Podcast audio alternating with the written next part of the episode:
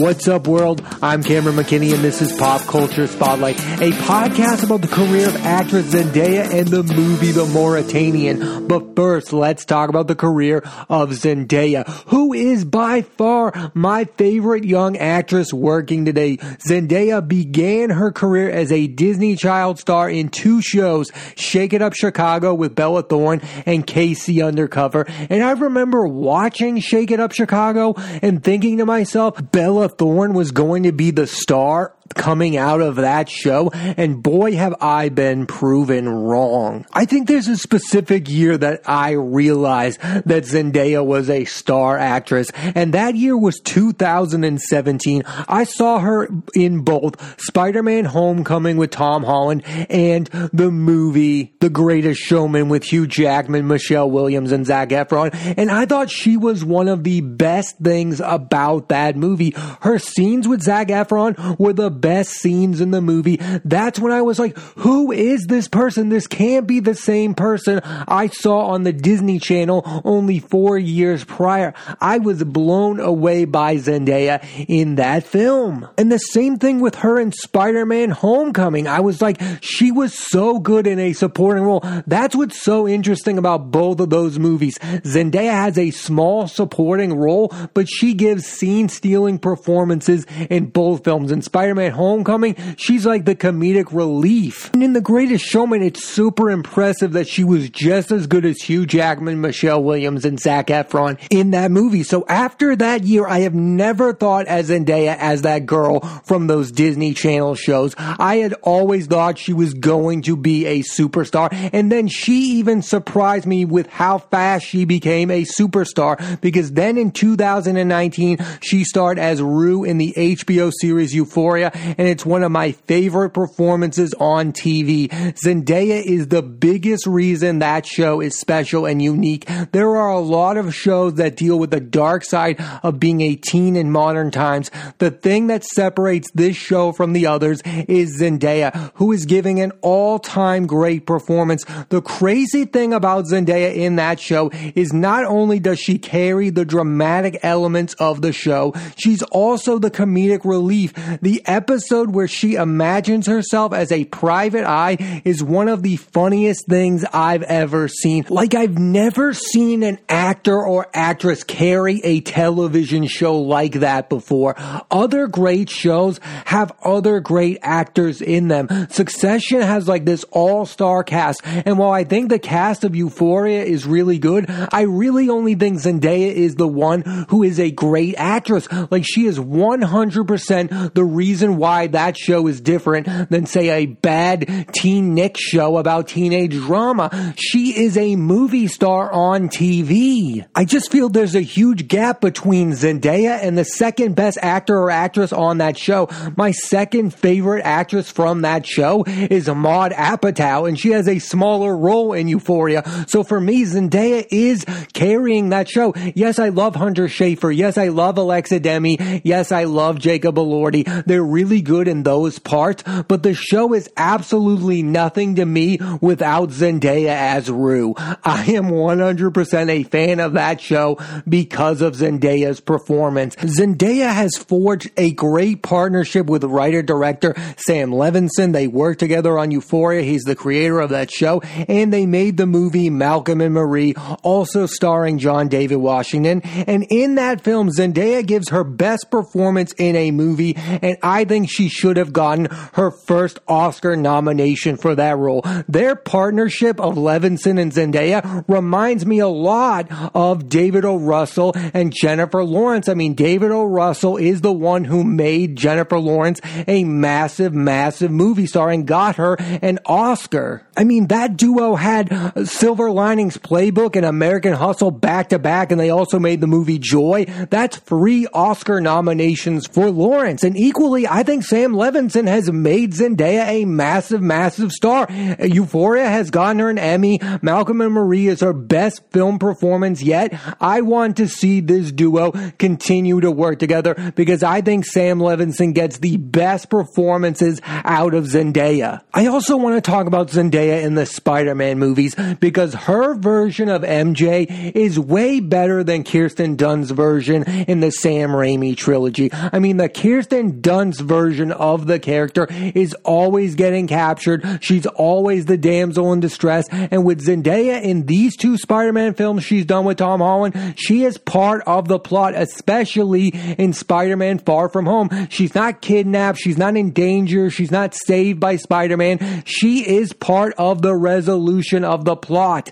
The Kirsten Dunst character was captured in all three films. She could never help Spider-Man solve the crime or whatever. Zendaya has played a larger role in these films, and I'm a way bigger fan of her version of MJ than I am of the Kirsten Dunst version. She also has great chemistry with Tom Holland. I mean, that's a big part of these movies. One of the reasons I like the Andrew Garfield version of the Spider-Man films is because he has great chemistry with Emma Stone. I think the big thing about making a good Spider-Man movie is that the romantic lead has to be really good. This isn't like a Batman movie where the girl changes all the time. You either have MJ or you have Gwen Stacy and who's ever playing those roles has to be very good in them, and Zendaya is the perfect MJ. I think the insane thing about Zendaya is that I feel the best is yet to come. Her next projects include Space Jam, A New Legacy as the voice of Lola Bunny,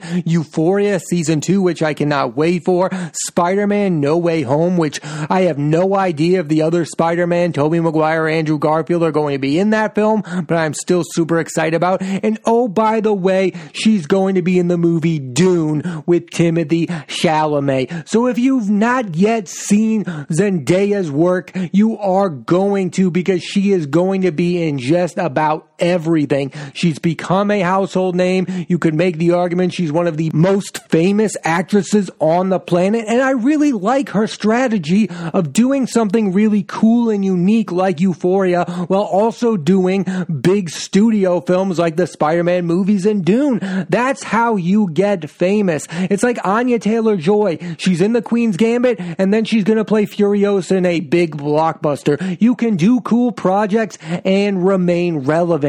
That's what I think Zendaya is doing, and I think it's doing wonders for her career because not only is she being in really good projects, she's being in stuff that's being seen by everyone. A lot of people have seen Euphoria. A lot of people have seen the Spider-Man films, and a lot of people are going to see her in Dune. Here's a list of the Zendaya performances I highly recommend. Spider-Man Homecoming, The Greatest Showman, Euphoria, Spider-Man Far From Home, and Malcolm and Marie. Now let's switch gears and talk about the movie The Mauritanian. Here's a quick synopsis. Mohamedou Slahi is in prison in Guantanamo Bay for 14 years because the U.S. government believes he played a role in 9-11. He's never been given a trial until defense attorney Nancy Holland agrees to help him prove his innocence.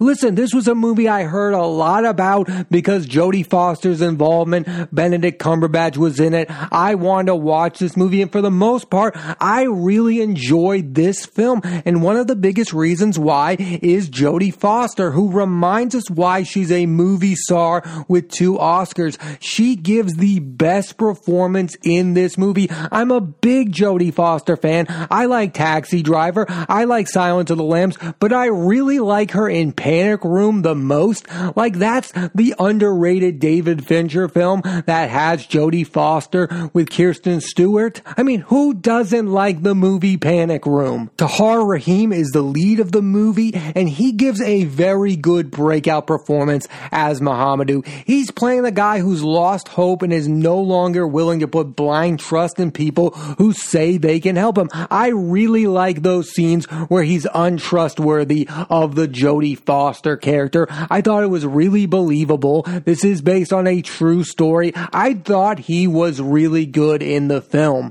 And then you have Benedict Cumberbatch, who in this movie is doing a crazy southern accent, and it's not the first time he's done so. He's also had one in August Osage County with Meryl Streep, Julia Roberts, and Chris Cooper. I, for one, like it when a well-known actor goes for it with an accent, and it's why I like Tom Hardy and Robert Pattinson, and why I approve of what Cumberbatch is doing in this movie. Yes, give me free British actors and have them do a crazy American accent, and I'm here for it. Robert Pattinson did a crazy accent in The Devil all the time. It's an insane accent. I have no idea how real it is, but it's entertaining. I feel the same way about Tom Hardy in the movie like Lawless and Capone. Those accents are insane, but I'm here for it, and Cumberbatch has done this before. He was really good in that film where he played Thomas Edison. So yeah, you heard it here first. I'm a fan of crazy accents. I think they bring a lot to movies, and these three individuals do it a lot. Cumberbatch, Hardy, and Pattinson. I hear this argument a lot when it comes to Cumberbatch that it's a distraction to have him in the movie because he's a really well known actor. He's an actor. He should be in movies. They were saying that about that when he was in 1917. Oh, why is Benedict Cumberbatch in this one scene? Because he's an actor and he's a really good actor. I think Benedict Cumberbatch is more than just a big name star. I think he is a super reliable actor. He has become underrated in my eyes. I really like him in this movie, by the way. A lot of people will not like the accent. A lot of people will think he's a distraction, but from the time I saw him in Sherlock and the Imitation Game, I've been a super fan. Rounding out the supporting cast of this film is Shailene Woodley from The Descendants, The Spectacular Now, and The Fault in Our Stars, and Zachary Levi from Chuck, Tangled, and Shazam. Shailene Woodley is a really interesting actress. Like, she has been in some really big films. The Descendants with George Clooney, which I really like. You have The Spectacular Now, which is one of the most underrated films of the past decade. Her and Miles Teller are so, so good in that movie. And that movie has so many people that went on to become major stars. Brie Larson's in that film. Kaitlyn Dever is in that movie. And of course, her most famous success is The Fault in Our Stars. I mean, her and Ansel Elgort were made stars because of that film. So I thought it was kind of weird that she took this role as this side character in this film that's being dominated by Jodie Foster and Tahar Rahim. It's like a 30 minute period when her character just leaves the overall plot and then she comes back for some reason. And Zachary Levi's career is just as weird. I mean, this guy, I really like the show Chuck, but then he was in the second Alvin and the Chipmunks movie and I thought this guy's career was over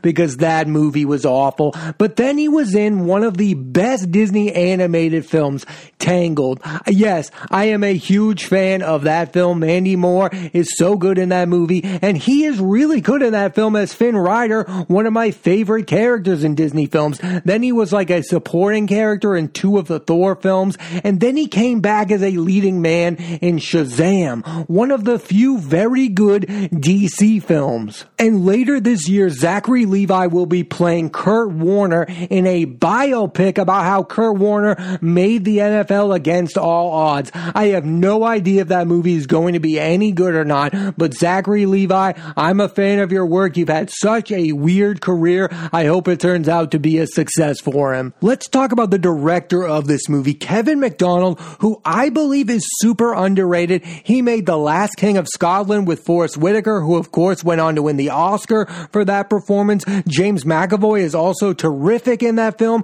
and I also think Kevin Macdonald is super good at making political thrillers. He made that film State of Play with Russell Crowe, Rachel McAdams, and Ben Affleck. This movie is so, so underrated. It's interesting to note that Russell Crowe's character was almost played by Brad Pitt.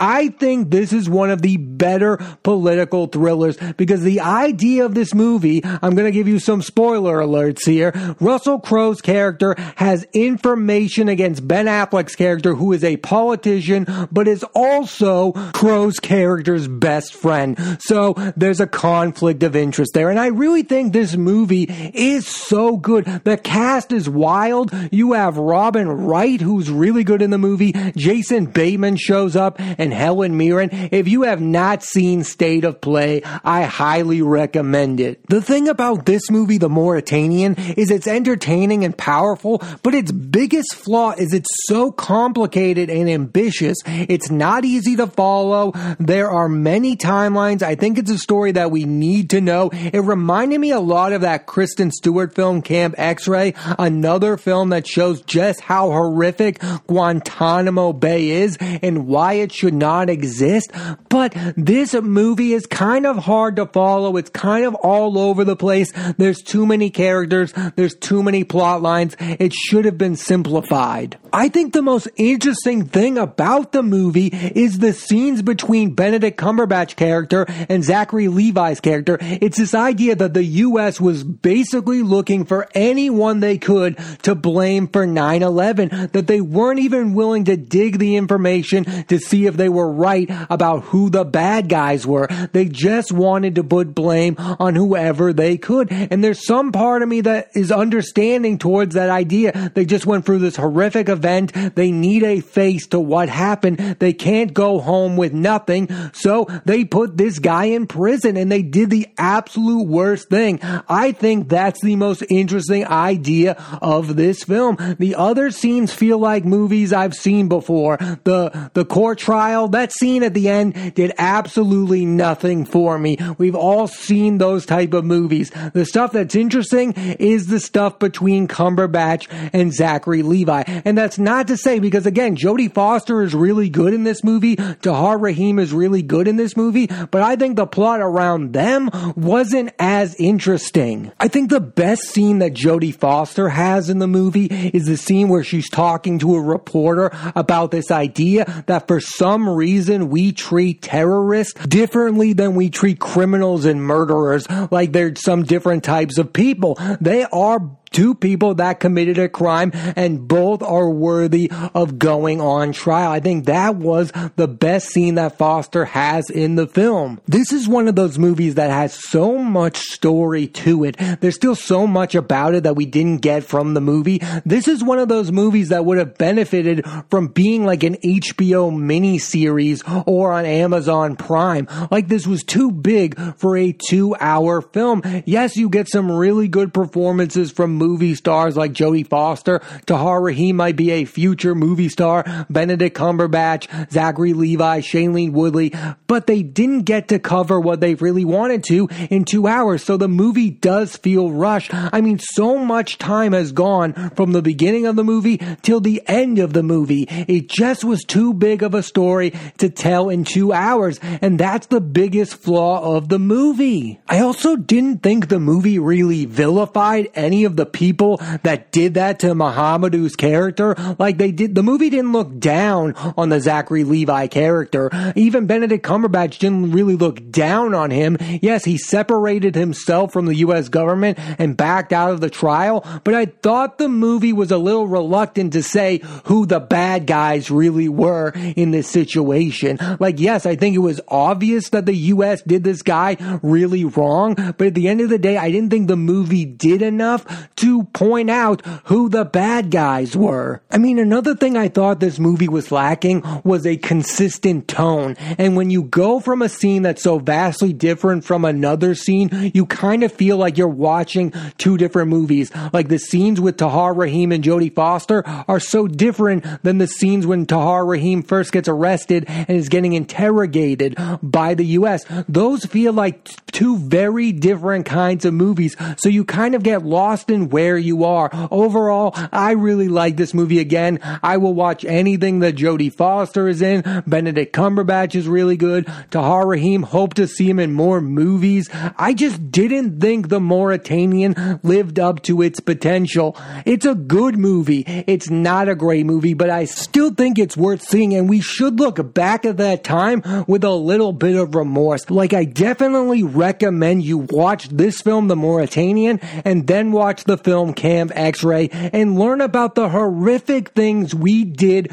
to human beings in Guantanamo Bay. This movie has a really good breakout performance from Tahar Rahim. It has a movie star in Jodie Foster who's won two Oscars. It has a wild and crazy Benedict Cumberbatch performance. This movie has a lot to offer and for that reason, I highly recommend you check out the film, The Mauritanian. Thanks for listening to this edition of Pop Culture Spotlight. I'm Cameron McKinney. There'll be a new episode of the podcast every Thursday on Apple Podcasts and iTunes. And this week, I put the spotlight on the career of actress Zendaya and the movie The Mauritanian. Next week, I'm putting the spotlight on the movies Love and Monster starring Dylan O'Brien and Jessica Henwick and Supernova starring Colin Firth and Stanley Tucci. So tune into that and please rate, review, and subscribe.